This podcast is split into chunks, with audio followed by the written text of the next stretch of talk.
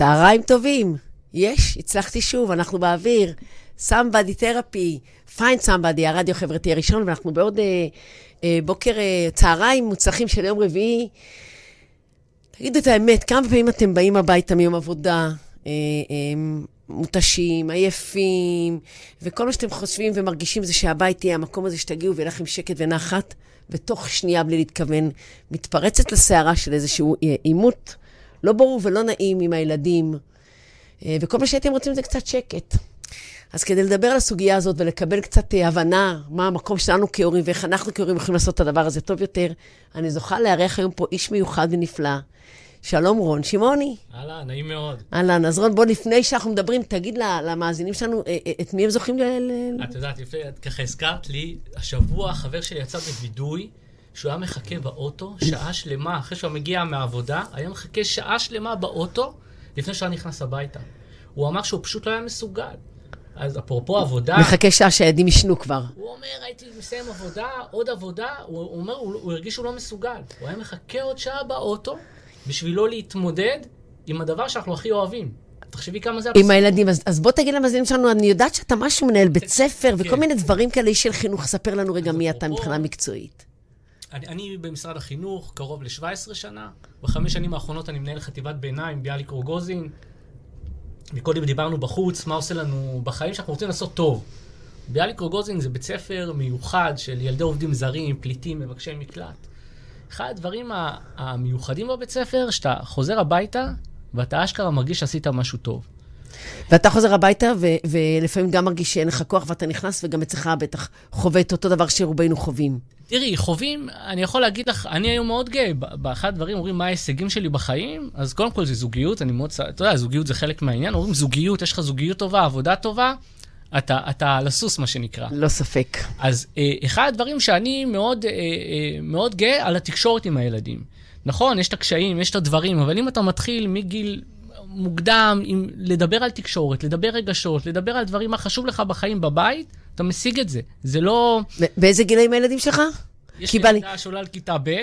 בא להגיד לך, כל התיאוריות טובות, וולקאם לגיל ההתבגרות. גם אני חשבתי שיש לי תקשורת טובה עד שנהיו לי מתבגרים. אבל אני צוחקת, בואו. אבל, כן. אבל אנחנו אומרים, חיים מורכבים, ואנחנו, הנושא שאנחנו רוצים היום להתכוונן אליו, נושא מאוד גדול, ואנחנו ננסה לעשות אותו קצת אה, מתומצת וגם עם טיפים וענייני, זה נושא של תקשורת. אז בוא, אז בוא אולי קודם כל תגיד מה זה הדבר הזה. תראי, בסופו של דבר, אה, הילדים שלנו, הרבה פעמים אנשים אומרים, אני רוצה שיהיו החברים שלי, יהיו...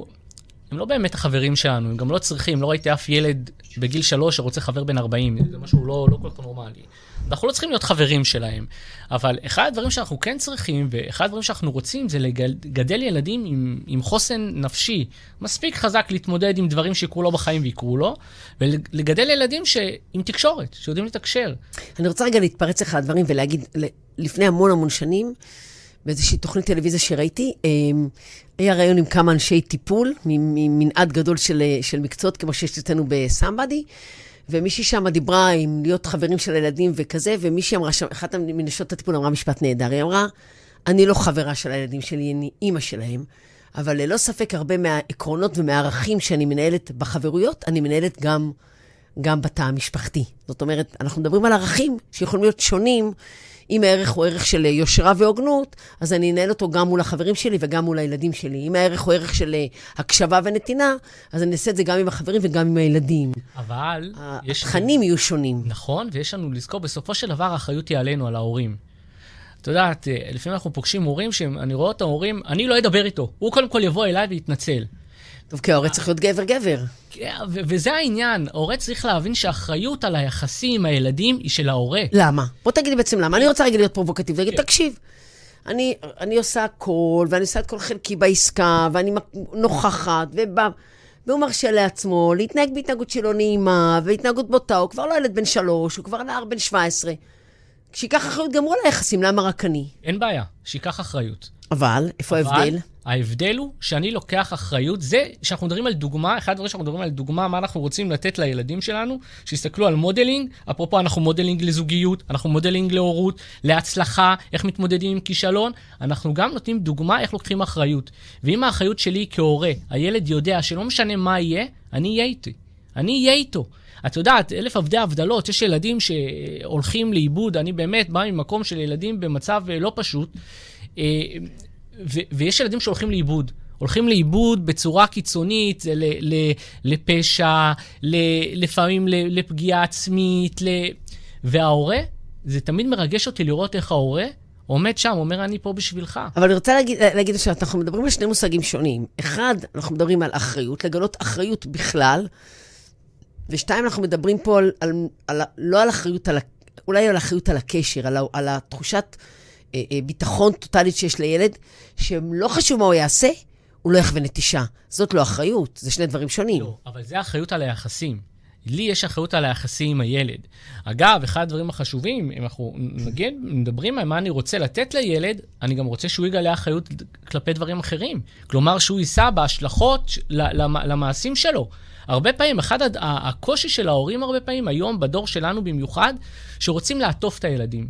שילד שלי לא יהיה לו קשה, שילד שלי לא יבכה. אבל כל המחקרים מראים היום שילדים שההורים עושים להם אובר פרוטקטיביות, גדלים אנשים שלא מממשים את עצמם. בדיוק. לעומת הילדים שההורים מאפשרים להם לטעות ומאתגרים אותם ומכילים את הטעויות שלהם. אז זה המקום שלנו כהורים, שפה לתת לילד להתמודד עם ההשלכות שלו.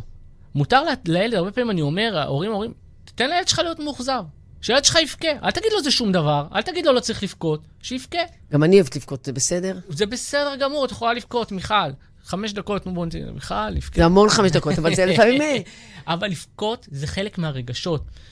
את יודעת, מסוגלות אישית לילדים, אחד הדברים זה לתת לילד לזהות הרגשות שלו גם.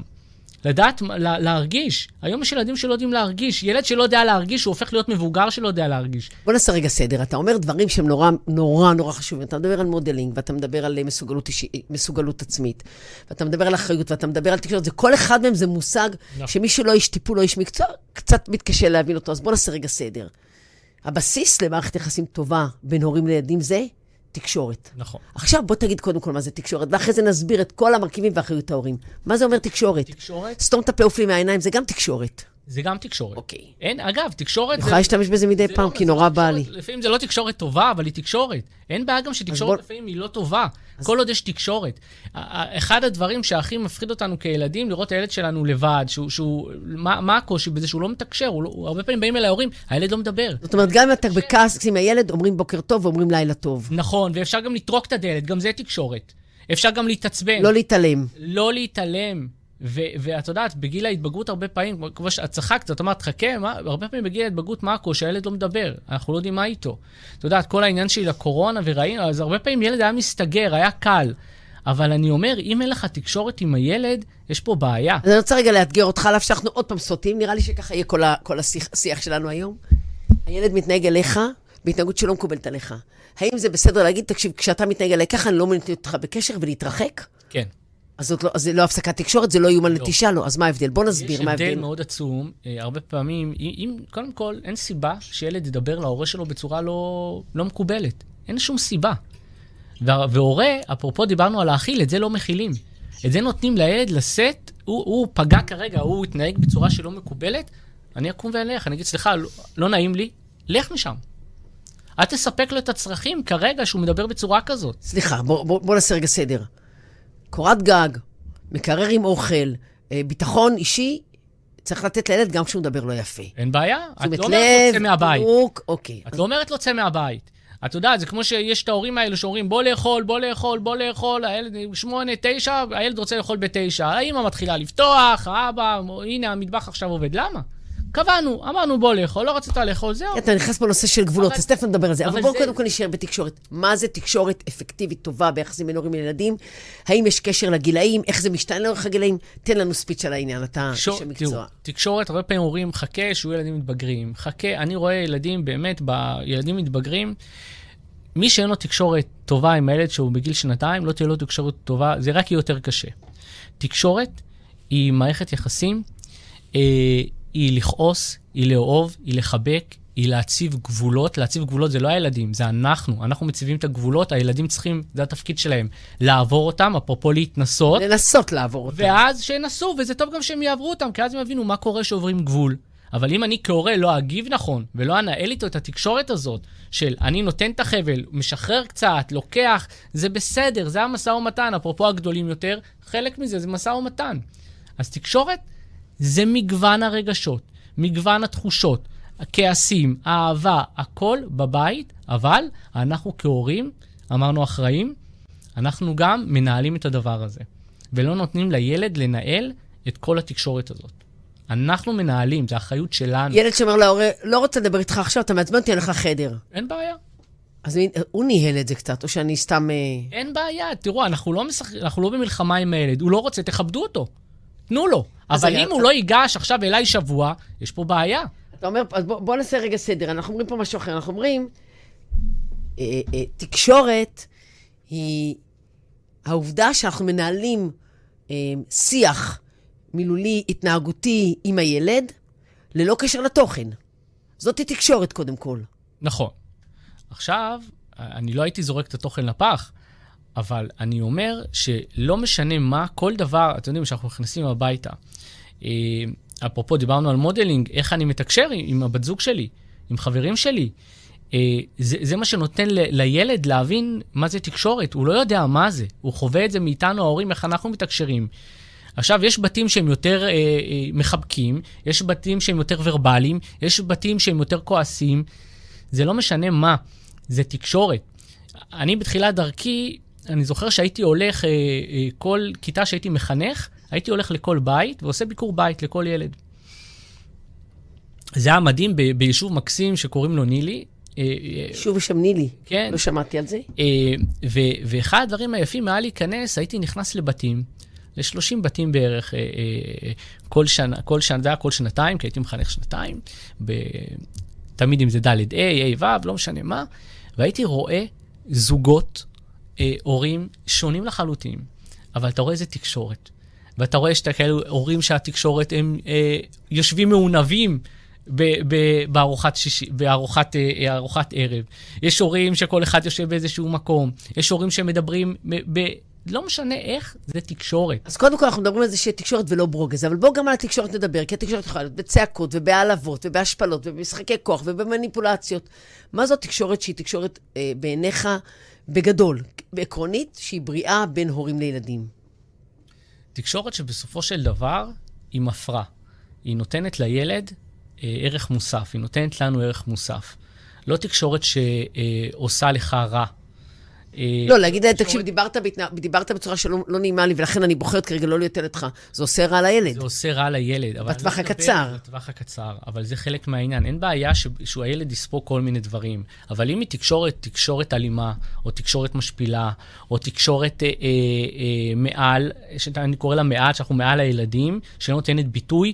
אה, רגע, רגע, רגע, רגע, רגע. אני מעל הילדים בהיררכיה, זאת אחריות שלי, את ואני מעל, אני קובעת... אבל את לא. יכולה לבוא עם הילדה שלך, או הילד שלך, להגיד לך, אמא, אני טבעוני.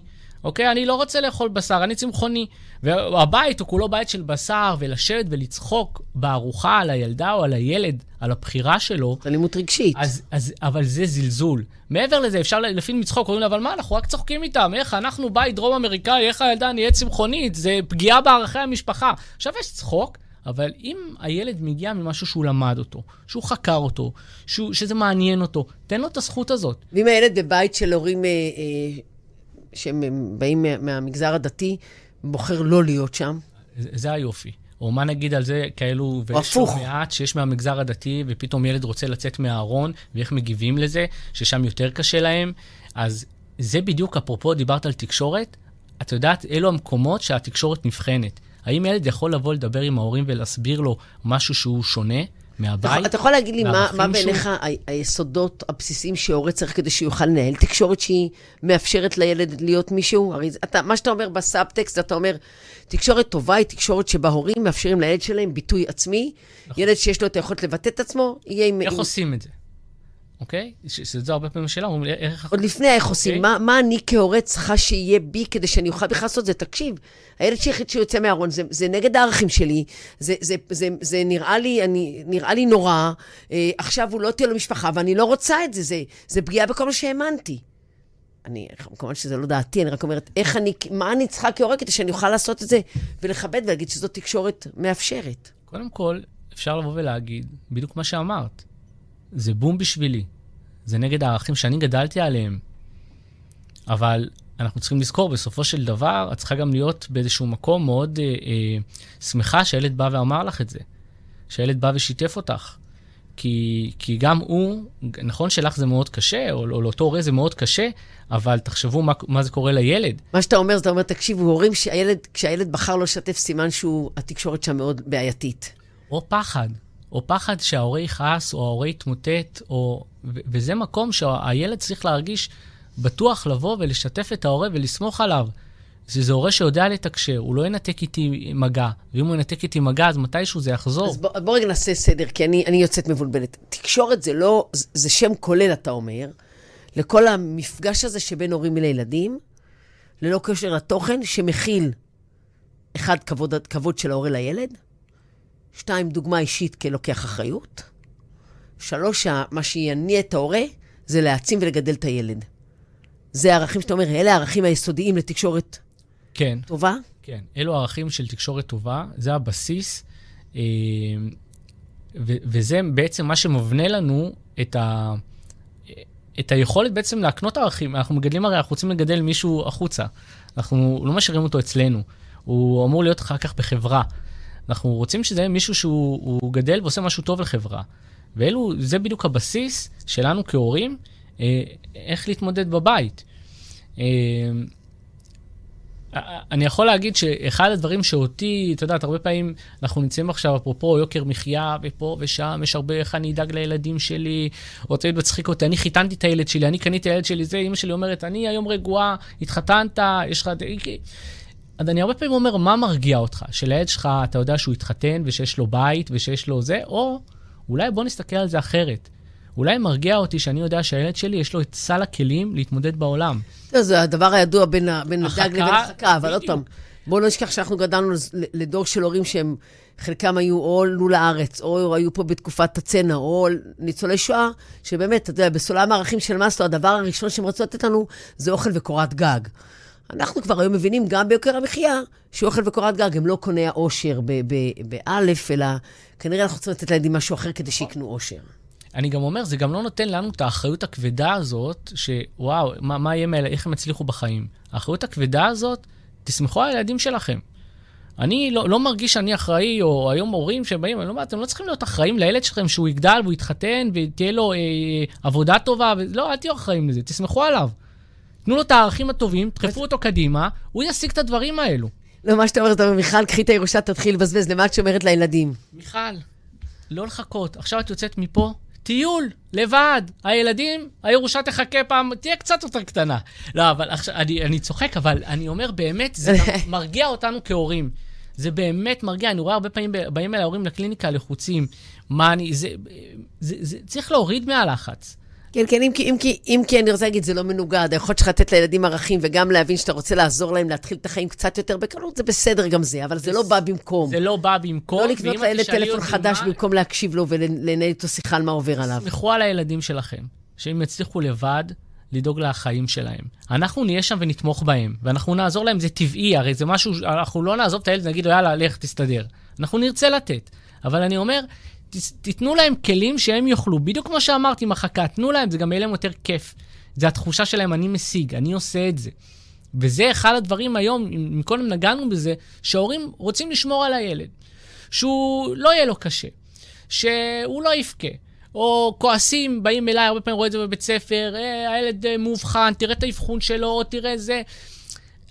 כל העניין הזה, אפרופו של האבחון, וזה, הכל להקל, לתת איזשהו פתק מרופא, להגיד לילד שלי למה קשה לו. במקום להגיד, תתמודד. הרי אין, את יודעת, האבחון שיש היום לא היה קיים פעם. אבא שלי תמיד צוחק שהריטלין שלו זה היה סטירת אה, מצלצלת מסבתא או המבט מ- מ- מסבא שלי. אז כמובן, אני צוחק, לא האלימות שהייתה אז, אבל איפה, איפה המקום להגיד, קשה לך, נכון? את גם, היום כל אחד, אני רואה אותך, את זזה ככה. לא, אני צוחקת, כי אני אומרת תמיד שאני גם גדלתי על כדורים, על כדורגל, על כדורסל, על כדורעף, לא גדלתי, גם גדלתי על כדורים. תראי, את ניתבת את זה למקום, ואת ידעת איך להתמודד אה, עם, ה, עם האובר הזה, עם, ה, עם, ה, עם, עם ה... החכמה, אשת חינוך, היה לי מזל גדול בחיים, אבל זה באמת לא לכולם בדור שלי היה את המזל הזה שהיו להם הורים שהבינו. אני לא יודע אם גדלו להיות אם מופרעים. היית גודלת בדור הזה, אז אולי אומרים לך, הנה, רגע, יש לה יותר מדי, בוא ניתן לה כדור. הנה, רטלין, תירגעי, הנה, יש... לא, אבל היום ילדים, אתה יודע, אנחנו אנחנו לא ניכנס לזה כי זה לא הנושא, אבל היום ילדים גדלים עם הפרעה, הפרעת קשב. אני בסך הכל הייתי קצת פרחחית. אני חושבת שה setting הזה הוא כל כך שונה, כי פרחח זה נחמד, וילד גדל שגדל עם הפרעה, אבל זה לא זה ה issue. אני רוצה רגע, לקדם אותנו, כי בלי שנרצה, הזמן שלנו יברח. אה, אנחנו מדברים על תקשורת, אנחנו מדברים על זה שלהורים יש אחריות על השיח, על הקשר, על היחסים מול הילדים, שהם יהיו המודל היחסים, הם צריכים לזכור שהם יעשו הכל בשביל שהילד לא ירגיש שיש משהו בעולם שהוא עשה וההורה נטש אותו, הם אחראים על פיתוח הביטחון והרגשות של הילדים. זרקת את זה ככה בין לבין, אני רגע מרכזת. אני, אני אשמח אם רגע תגיד לי קצת על ההבדלים, אה, או קצת איך אנחנו כהורים גדלים, לעומת לגדל ילדים מאוד צעירים. אתה יודע, ילד בן רק נולד, רך, גדל, גן, גנון, כאילו גנון, גן, בית ספר, ועד גיל ההתבגרות. אם קצת אתה יכול להגיד איפה אנחנו, מה, איך אנחנו כהורים צריכים להתנהל ולצמוח אחד עם הילד, כדי באמת להצליח לה, להביא אותו לבגרותו בבטחה. אה, אז ככה, קודם כל, אה, תמיד אני אומר, אומרים לי, אוקיי, מה, מה, מה הטיפים או מה הדברים שהם יכולים לבוא ולעזור כדי שהילד באמת יגדל, כמו שאת אומרת, בבטחה ועם תקשורת. ו... אז אני אגיד ככה, קודם כל, אחד הדברים שאני תמיד ממליץ להורים, תבלו עם הילד שלכם, זה זמן איכות, תכירו אותו באמת. אה, אה, כן, זה נורא ברור שנעשה את זה בגיל שנתיים, שלוש, ארבע, אבל זה הרבה פחות ברור שנעשה את זה בגיל עשר או חמש עשרה שבע עשרה. למה? קצת, אני אגיד לך משהו. אז בוא תתקן בגיל לי. 11 ו-12 זה הרבה יותר מעניין לעשות את זה. זה הרבה יותר מעניין לבוא ולבלות עם הילד שלך זמן איכות, מחקרים מדברים על זה שהורים נמצאים 17 דקות בשבוע עם הילדים. ופה השאלה, השאלה פה, למה זה רק 17 דקות? והשאלה פה, איזה זמן, איך אני מגדיל את הזמן הזה? הרי, הרי זה גם אבסורד, אנחנו כל כך, זה הדבר הכי יקר לנו, הילדים, ואנחנו כל כך נמנעים מלנהל איתם זמן משותף. עכשיו, הורה שמתחיל לעשות את זה בגיל שנתיים, שלוש, ארבע, הוא גם יעשה את זה בגיל 10, 11, 12, הפעילות תהיה אחרת. ותמיד אני אומר, זמן איכות, זה לא זמן, זמן איכות זה זמן שהילד נהנה בו. זה משהו שהוא אוהב לעשות. שיעורי בית זה לא זמן איכות. אה, ובזמן איכות, אני לא מדבר עם הילד, לא נוזף בו ולא מביא את האג'נדה שלי. זמן איכות זה זמן שאני הולך עם הילד שלי ועושה איתו משהו שהוא אוהב. אז מתבגרים, לך איתו. תעשה איתו קניות, תראי איך הוא בוחר את הקניות שלו, תראי אה, מה הוא אוהב, איזה תערוכה הוא אוהב. אולי אותך זה שעמם, אבל לא, את לא, לא, מה? אני- זה זאת ייתן- לא הנקודה. זה ייתן לילד, זה ייתן לילד אה, מקום של לבוא ולהגיד, הנה, יש לי זמן, הוא באמת מכיר אותך, הוא באמת מבלה איתך. היום, אגב, אני, יש לי את הזמן איכות עם, עם ההורים שלי, הוא זמן איכות אחר. הוא זמן איכות שאני נהנה, יושבים במסעדה, בזה, מאשר זמן איכות שאני יורד עם הילדה שלי, או רכיבה על אופניים, או כל דבר אחר. אבל זמן איכות זה הזמן שבו מדברים, מדברים תקשורת. מכירים, זאת אומרת, תקשורת זה לא שיח, תקשורת זה להיות ביחד. כן. ו- ו- ואז אתה גם יכול לתת את ה... את, זה אתה, ואתה מכיר את הילד שלך. דבר נוסף, אגב, להכיר את הילד שלך, תשחק איתו. בגילאים קטנים זה מדהים. תשחק עם הילד שלך, תכיר אותו. תראה איך הוא מתמודד עם הפסד, עם ניצחון, איך הוא מגיב לדברים. שם זה החינוך האמיתי. אה, הרבה פעמים אני אומר להורה, אתה היית רוצה להיות חבר של, ה- של הבן שלך? אין ספק שרוב ה- היחסים, בגלל אורח החיים הנוכחי, רוב התקשורת בין הורים לילדים, אה, סובבת סביב תעשה ואל תעשה. היא פחות סביב באמת להיות ביחד ולעבור חוויות. עוד שוב, אנחנו יודעים שכשילד קטן הוא הרבה יותר רוצה ויש לנו יותר קל, וכשילד גדל, גם הוא באופן טבעי פחות מעוניין ב... יש יותר תחרות שלב. שהילד גדול. לא, יש, כן, יש יותר משאב- תחרות, כן, כי אני- יש לו מסכים ויש יותר יותר דברים. לא, אני היום ילד שצריך לבלות איתי עם החברים שלו, הוא מעדיף אותם, ואני חושבת שזה זה נהדר, אוי ואבוי אם היה מעדיף את, את הזמן איתי. האמת שלצאת למסעדה הוא מעדיף איתי כי אני לא, משלמת. בדיוק. אבל אני אומרת, לא, הוא מעדיף את החברים על זמן, הזמן איתי, כן זמן משפחה, זה כן, זמן אחר. לגמרי. זה זמן אחר, אבל זה אחריות שלנו, אפרופו דיברנו על הורים, מה האחריות של הורה? תנעצו ביומן, נקודה. בדיוק. אל תשאלו אם הוא רוצה כמו או לא. שאנחנו עושים את זה. קבענו פה, היום באחת מקליטים, היום מדברים, אנחנו קבענו ביומן, נכון? זה קל, את קובעת ביומן כל כך הרבה נקודות. למה אי אפשר לקבוע ביומן נקודה אחת, להיפגש עם הילד שלך? לעשות איתו משהו כיף, ובאמת בסוף מגלים שזה כיף. אני בזמנו הצעתי להרבה מאוד הורים, בתקופה, תעשו חוג אימא. ילד הולך לחוג קרמיקה ולחוג ספורט, תעשו חוג אימא, תפנו ביומן.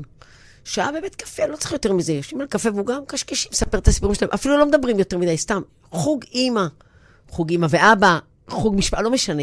כן, לנעוץ ביומן. אתה אומר, זאת אחריות הורית. תנעצו ביומן זמן, זמן עם הילדים שהוא לא זמן לחנך. נכון. זמן לרכוש חוויות. זמן עם חוויות. ילדים, אגב, לומדים יותר, אתה יודע, אתם אומרים, הם לא זוכרים מה אמרנו להם או מה עשינו להם, זוכרים מה נתנו להם להרגיש. ילד לומד מחוויות. ילד... אה, לא ילד, כולנו לומדים וזוכים בחוויות, המוח מקודד חוויות, זה נכון. נכון? ולכן, זה אחד הדברים החשובים. יותר, אני רק, רק אזרוק עוד נתון, שמדברים על בין 91 לבין 94 אחוז מלמידה ומדוגמה אישית ולא במילים. נכון. להגיד לילד, כמה פעמים אני אמרתי לך לא לצעוק? אז בסוף הוא לומד לצעוק. אבל זה המודל. דבר נוסף, אה, שבטח לנו כהורים מאוד חשוב, גם כמחנכים, לא משנה אם אתה לא הורה, אה, משהו לא עובד לך, אתה, אתה לא מרוצה מהתנהגות של הילד שלך, אה, או יש משהו שאתה מאוד אוהב בהתנהגות, אנחנו מכחידים התנהגות או מחזקים התנהגות על ידי שינוי בתגובה שלנו. מה זאת אומרת? אם הילד מאחר כל הזמן, או לא מכין שיעורי בית, למה לא הכנת שיעורי בית? למה לא הכנת? נותן עונש, תגובה, זה לא עוזר. תשנה את התגובה שלך. אתה יודע, אלברט איינשטיין אמר, אי שפיות, הגדרה לאי שפיות זה לעשות את אותו הדבר מאותו הדבר ולצפות לתוצאה שונה. זה לא עובד. זה לא יעזור אם נצעק יותר חזק או ניתן עונש יותר אה, אה, מרתיע. אם משהו לא עובד, תשנו את התגובה שלכם. זה אחד הדברים, אגב, שאנחנו עושים בקליניקה. אנחנו חושבים ביחד, אוקיי, מה לא עבד? בואו נגיב אחרת. ואיך הוא יגיב לתגובה שלנו? איך הוא יתנהג? ואנחנו רואים ששינוי בתגובה שלנו, כמובן שזה מגיע מפרשנות שהיא שונה, כי אנחנו תמיד מדברים על מודל אפרת, אבל לפרש קצת את הדברים אחרת, ולמה הוא עושה את זה, לנסות להבין אחרת. אבל אם אנחנו נשנה את התגובה שלנו, אנחנו נראה גם שינוי בהתנהגות של הילד.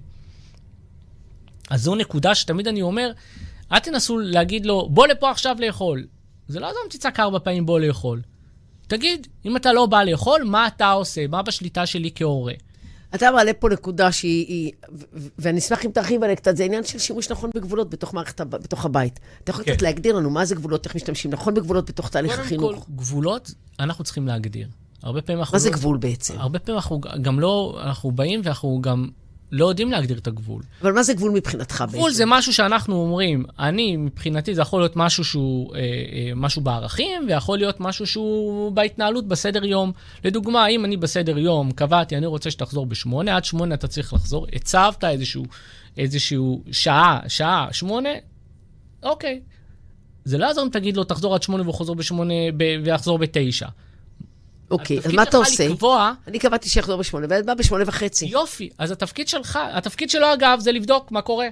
הוא לא אומר שהוא צריך להגיד... למה? בשביל מה הוא צריך את זה? אלו החיים. החיים, בסופו של דבר, ילד לומד, כמו שהבוס שלו אומר. אני היום, אתה יודע, אם מישהו בעבודה, או הבוס אומר להגיע ולא מגיע, הוא, הוא, הוא יודע מה יקרה. ולכן גם הילד צריך לדעת מה יקרה. מה יקרה? אז את צריכה להחליט. ואת צריכה להחליט. אז מה, אני, אני רגע מאתגרת אותך, אני צריכה... אם הילד שלך הגיע בשמונה, את צריכה להגיד לו, בלי להתעצבן, להגיד לו, תקשיב, יקירי, קבענו שאתה מגיע עד שמונה. אם אתה לא תגיע עד שמונה, מה אני עושה כהורה? אז אני... אני מאיימת עליו? את לא מאיימת, את נותנת לו, זה לא, אין פה איום. זה איום, את יודעת איך זה איום? איום. אתה חזרת בשמונה, אתה תראה מה יהיה לך. לא יהיה לך טלוויזיה כל היום. בוא אז רגע תעשה לי סדר. איום. אני אמרתי, קבעתי, אני הודעתי לילד, אתה מגיע עד שמונה הביתה, והילד הגיע בשמונה ורבע. מה אני עושה? את צריכה... אם את שואלת מה את עושה, אז זה לא טוב. את צריכה כבר לדעת מראש מה קורה, הוא צריך לדעת מראש מה קורה אם הוא הגיע בשמונה, אבל... בשמונה ועשרה. את צריכה להגיד לו ככה. במקום להגיד לו, תגיע עד שמונה, את צריכה להשלים את המשפט. להגיד לו, אני קבענו שתגיע עד שמונה. עד היום לא הגעת עד שמונה. הגעת בתשע, בעשר, זה לא נעים כל פעם לצעוק ולהתווכח איתך. לכן, בפעם הבאה שאתה לא תגיע בשעה שמונה, אנחנו למחרת, אתה לא תוכל לצאת עם החברים. זהו, אני לא אתן לך את המכונית, אני לא אתן לך אה, דמי כיס, משהו שאת שולטת בו. בלי להתעצבן. בלי להתעצבן. זה בדיוק המקום, והוא צריך לדעת שהוא חוזר בתשע, לא שאחר כך הוא בא ואומר לך, אמא, די, טעיתי, זה... יקירי, אני יודעת זה, אבל קבעתי, מצטערת, זה מה שיהיה. אפרופו לתת לילד להתמודד עם ההשלכות של המעשים שלו.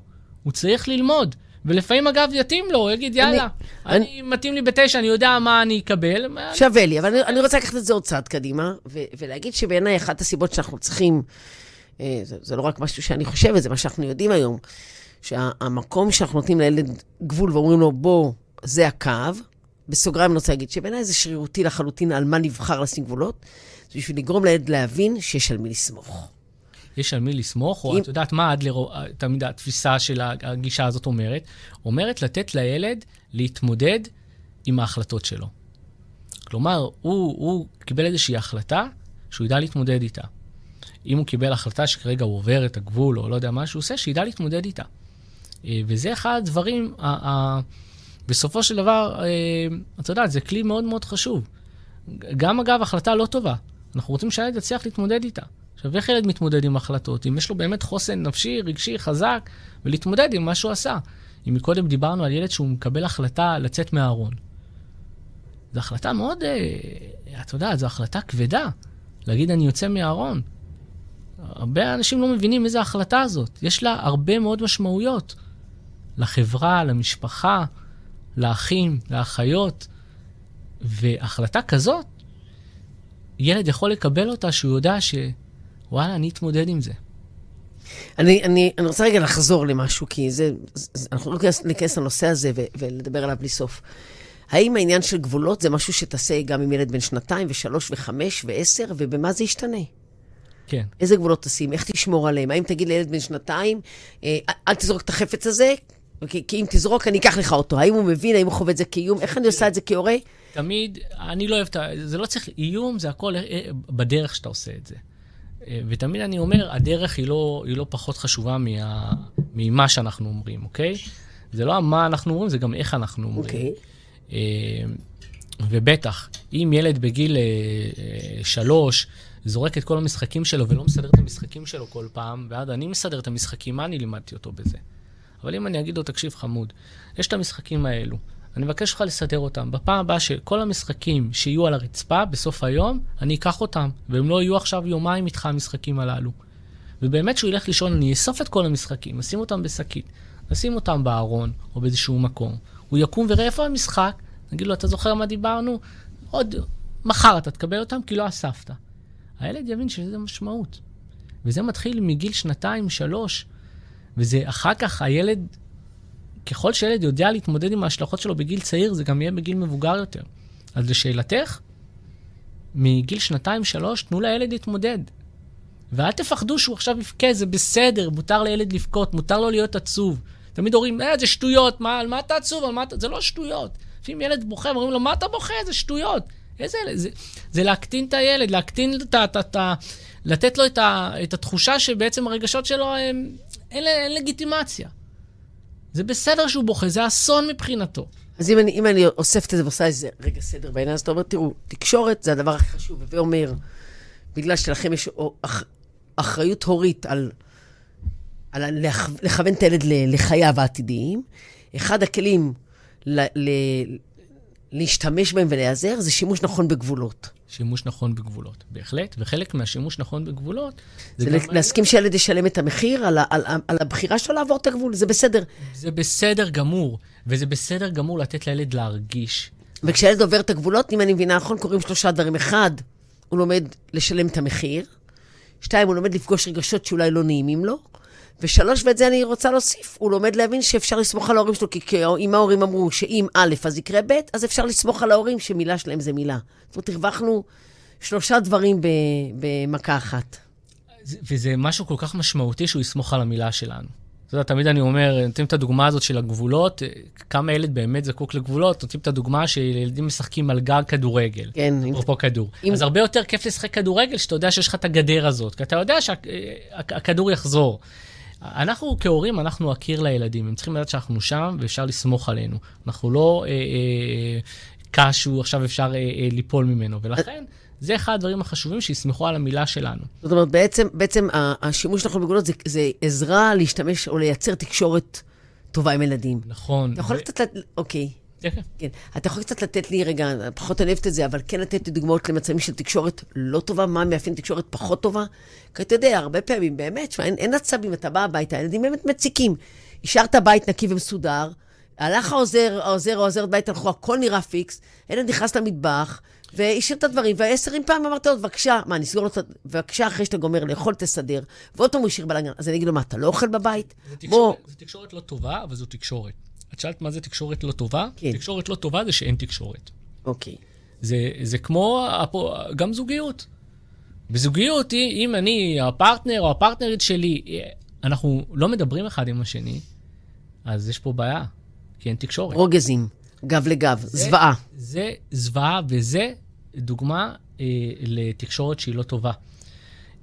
עכשיו, שוב פעם, הכל זה כמובן במינון. אם אתה ברוגז יום, בסדר.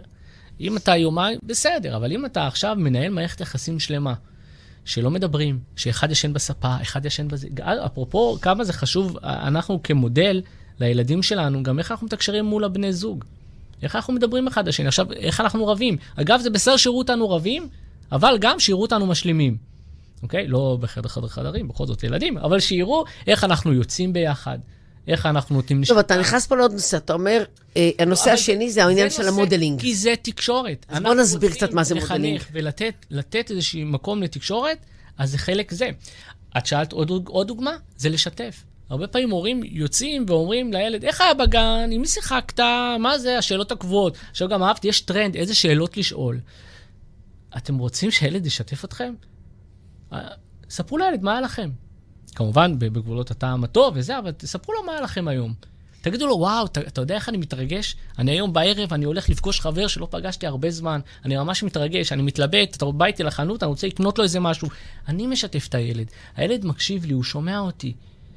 ואגב, לפעמים זה כיף לשמוע, אפרופו ילדים קטנים, יש ילדה בכיתה ב', אמרתי לך, היא לפעמים נותנת לי עצות, היא כאילו אומרת לי, אבא, אתה יודע, חשבתי על מה שאמרת, אני חושבת שצריך לעשות...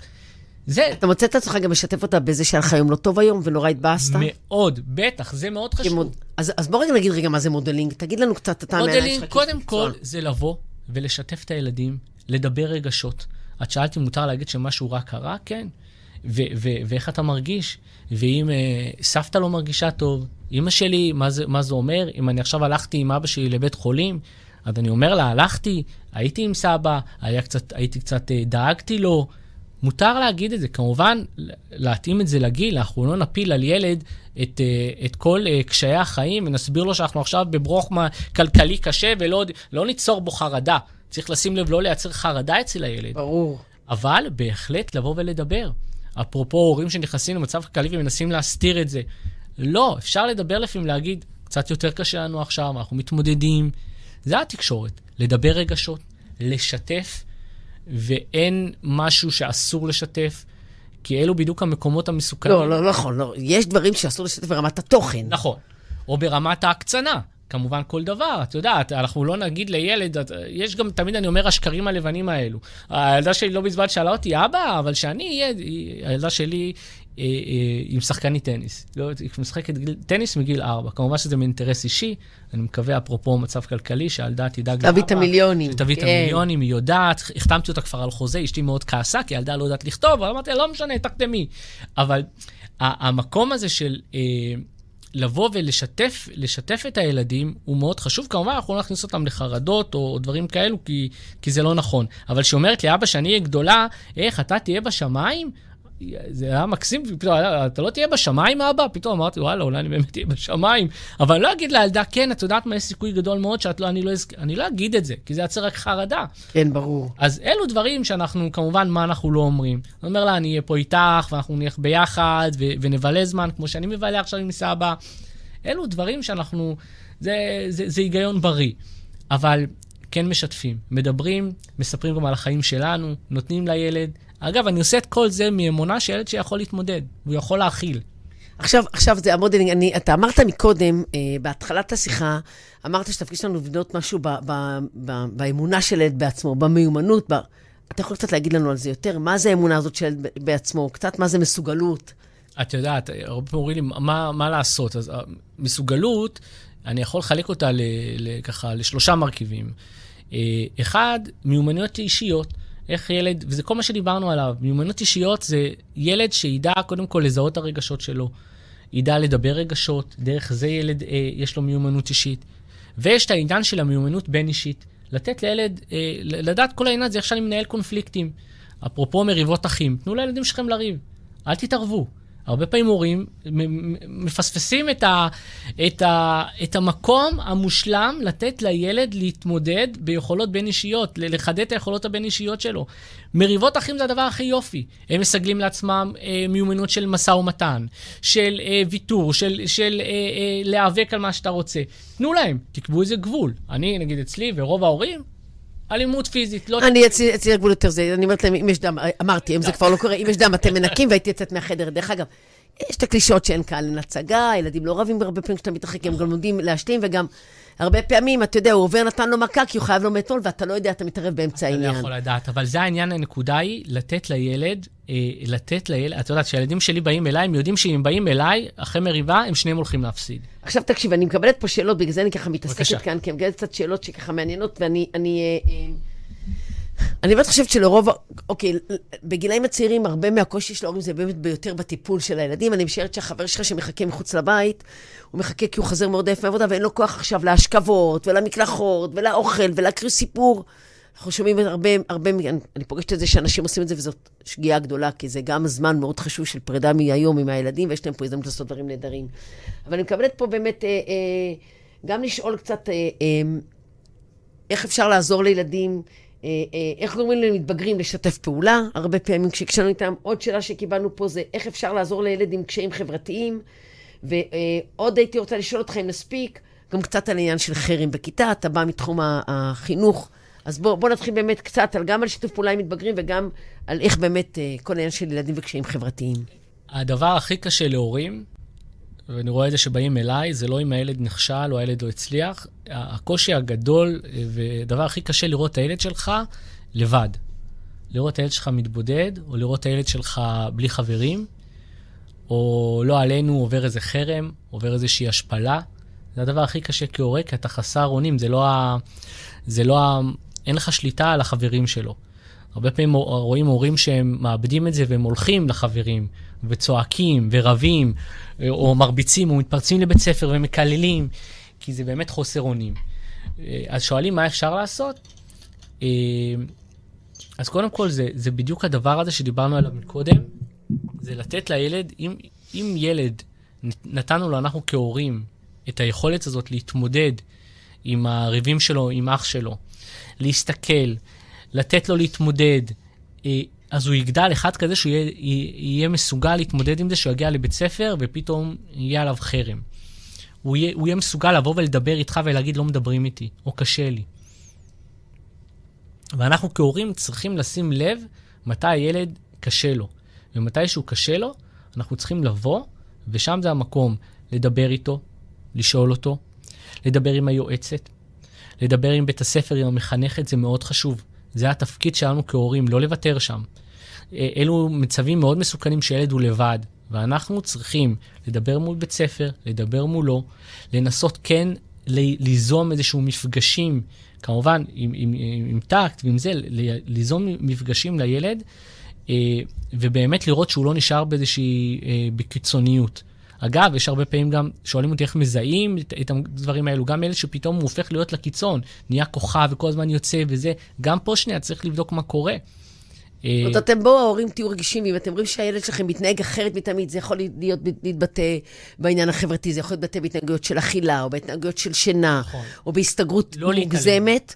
בואו תהיו רגישים, זה חלק מהתקשורת ומהחובה שלכם כהורים. לבוא ולהגיד, אפשר בהחלט להיכנס למתבגר, מתבגרת ולהגיד, מה נשמע? אני רואה שקצת לא, לא נעים, אני, אני, אני כאן, ו, ו, וזה לא לנדנד. זה לדפוק בדלת, לבוא, לשבת, לאכול, בוא, שב, ללכת, זה המקום שלנו. אני רוצה לקחת את זה לצד. מתבגרים הם בהתנגדות הרבה פעמים להורים. הם, נכון. ההורים הם שק חבטות, ההורים הם מקום שבו הוא מוציא את האותנטיות שלו. קצת, תן לנו קצת עזרה, מה אנחנו עושים עם זה? איך אנחנו בסוף היום עבודה חוזרים, ועל אף שיש לנו מתבגרים בבית, והבית סוער וקשה, ואנחנו נכנסים בכל זאת. הבעיה עם מתבגרים, זה הבעיה שהתקשורת היא 90 אחוז סביב הבית ספר, שיעורי בית, ולסדר את הדברים כאלו או אחרים, את החדר. זה, זה נהיה, התקשורת היא נהיית מאוד... איזה לסדר את החדר, אם מסכת אבחה לא נכנסת. זה נהיה השיח, ובשביל זה דיברנו קודם על זמן איכות, אני אומר, תנתקו את זה. תפסיקו לדבר כל הזמן רק על... אה, אה, מה עם שיעורי בית, הבגרויות זה חשוב, אז הילדים יודעים את זה. אבל בואו תיקחו איתם לזמן אחר, שאתם לא מדברים איתם זמן איכות, שאתה אמרת מקודם, ה-17 דקות האלה, זה הזמן של לבוא שלנו אחריות, בטח בגילאים המתבגרים, לבוא ולצאת איתם לזמן אחר. ובזמן הזה אני לא נואם לו. בזמן הזה אני יושב איתו, בוחר איתו איזה חולצה יפה, מתייעץ איתו, כדאי לי, זה יפה, מה דעתו, הוא מסתכל, אומר, זה גם מעניין להכיר את הילד שלך, אומר לך, אמא, תקשיבי, המחיר לא שווה, בואי נלך לפה. אתה מכיר את הילד. אלו בדיוק המקומות שהילד יוצר איתך מערכת יחסים. שואלים אותי איך, גור, איך גורמים לילד להכין שיעורי בית? דרך שיפור היחסים בבית.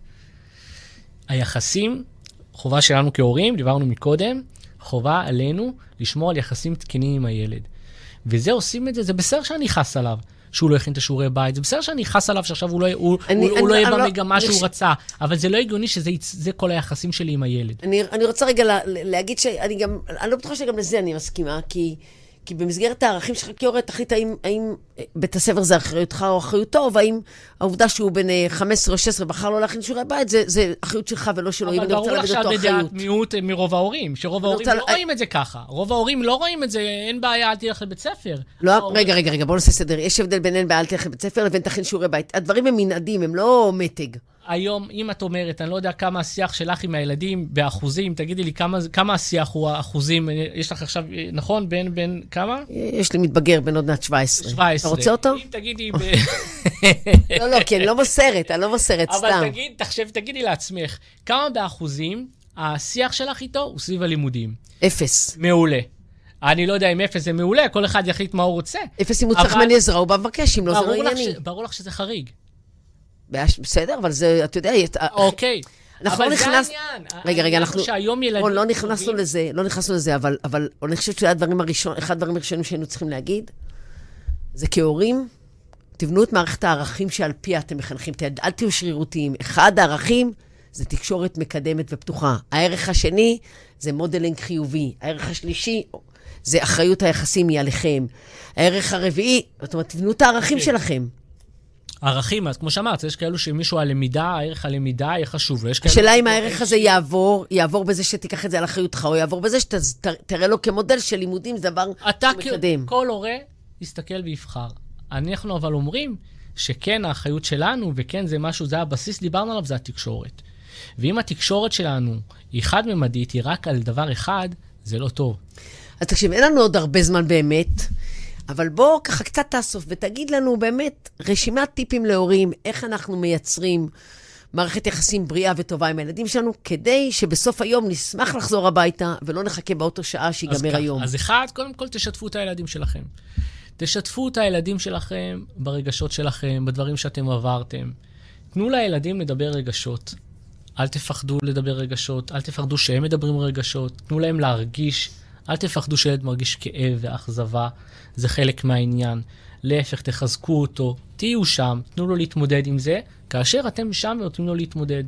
אנחנו יכולים אגב לראות את זה מגיל קטן, שילד אומר לאמא, די, תעזבי אותי, אני רוצה ללכת לבד, והיא נותנת לו את היד. תני לו, מקסימום הוא ייפול, לא קרה שום דבר, הוא ידע שאת שם. אבל אם ניקח את זה ילד יותר גדול, אז מקסימום הוא ייפול בהחלטה שלו, אבל הוא ידע שאת שם. אז אחד זה שיתוף. שיתוף. שתיים זה, שתיים, מגוון רגשות. מגוון רגשות, שהוא ייתן ביטוי לרגשות שלו. דבר שלישי, זה לתת לו אה, להתמודד עם ההשלכות של המעשים שלו. וזה בדיוק העניין של הגבולות שאנחנו דיברנו. תנו לו להתמודד עם ההשלכות של המעשים שלו. בית ספר, אם הוא ירד יחידה כי הוא לא למד, תנו לו להתמודד עם זה. זה הבחירה שלו. תפסיקו לגונן עליו יותר מדי. בדיוק. זה, תסמכו עליו. זה, זה היופי, אגב, הוא גם יעריך את זה. וואלה, הנה, ההורים לא שמו, לא הקטינו אותי. נותנים, יודעים, נפלתי, הם נותנים להתמודד עם זה. הם שם. דבר נוסף, דיברנו עליו מקודם, זמן איכות. אגב, זה הדבר הכי כיף שיש, תעשו את זה, אני אומר לכם, הורים, קחו את הילדים שלכם לזמן איכות, צאו איתם, תבלו איתם, זה כל כך כיף. זה הדבר שאנחנו הכי אוהבים. אז למה אנחנו 17 דקות אמרת מקודם שם? למה? אז זמן איכות. זה, זה, זה באמת כיף. דבר נוסף שאני אומר, מספיק עם רגשות אשם. אנחנו כהורים, הרבה פעמים מהדברים שאנחנו משליכים, מהדברים שאנחנו עברנו, אני רואה הרבה פעמים הורים שהמערכת יחסים שלהם עם הילדים היא מנוהלת על ידי רגשות אשם. רגשות אשם כי אני לא מספיק זמן איתו, או אני לא מספיק נותן לו מה שיש לחברים שלו, או אני לא... או שאני רוצה לפצות על משהו. אם אנחנו כהורים מונעים מרגשות אשם, זה לא מגיע למקומות טובים. ו- ו- והמקום שלנו הוא לשחרר את זה. אנחנו לא מושלמים, אבל אנחנו הכי טובים שיש, ואנחנו מנסים לעשות הכי טוב שיש. אז לשחרר את המקום הזה ולהגיד, בגלל שאני לא זה, אני נותן משהו אחר, כי הפיצוי בדרך כלל הוא שלילי. אני חושבת שאולי הסיום לשיחה המרתקת איתך היא העובדה שאם אתה כהורה אה, חי בשלום עם ההורות שלך, אה, בונה אותה, לומד אותה, מתעסק איתה, אבל בסוף אתה, אתה לא מנהל אותה מרגשות אשם, אלא מהרגשה שעשית את הטוב ביותר, זה המודלינג הכי נכון לילד שלך. נכון, אבל באמת תעשה, תעבוד על זה, תעבוד על עצמך. אל תוותר. אם עכשיו הוא לא רוצה להיפגש איתך, אל תוותר, ת, ת, תמשיך.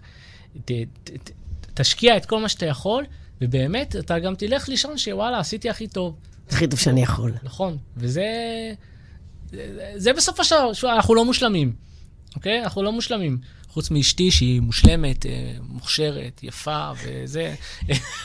יקירי, אבל אנחנו לא מושלמים. כמעט, כמעט בא לי לשלוח את הילדים שלי עוד פעם לבית ספר. רון שמעוני, אני, אני יותר ממודה לך שבאת והקדשת מזמנך ונתת לנו מהידע שלך, ואני מקנאה בילדים שהם תלמידים בבית הספר שלך. ואנחנו רק התחלנו תחילתה של עדות מופלאה, ואנחנו uh, עוד פעם, יום רביעי בצהריים, מסיימים עוד uh, מפגש uh, ברדיו החברתי ראשון, בתוכנית Find Somebody, ואני רוצה להגיד, אם אתם אנשים שצריכים עזרה בעולם הנפש, אנחנו כאן. סמבדי תרפי co.il, בואו, תחפשו לכם את איש המקצוע, תפנו אלינו, בשביל זה קמנו כדי לעזור. אם אתם אנשי מקצוע שרוצים להיות חלק מהקהילה המקסימה שלנו, בואו תצטרפו אלינו גם.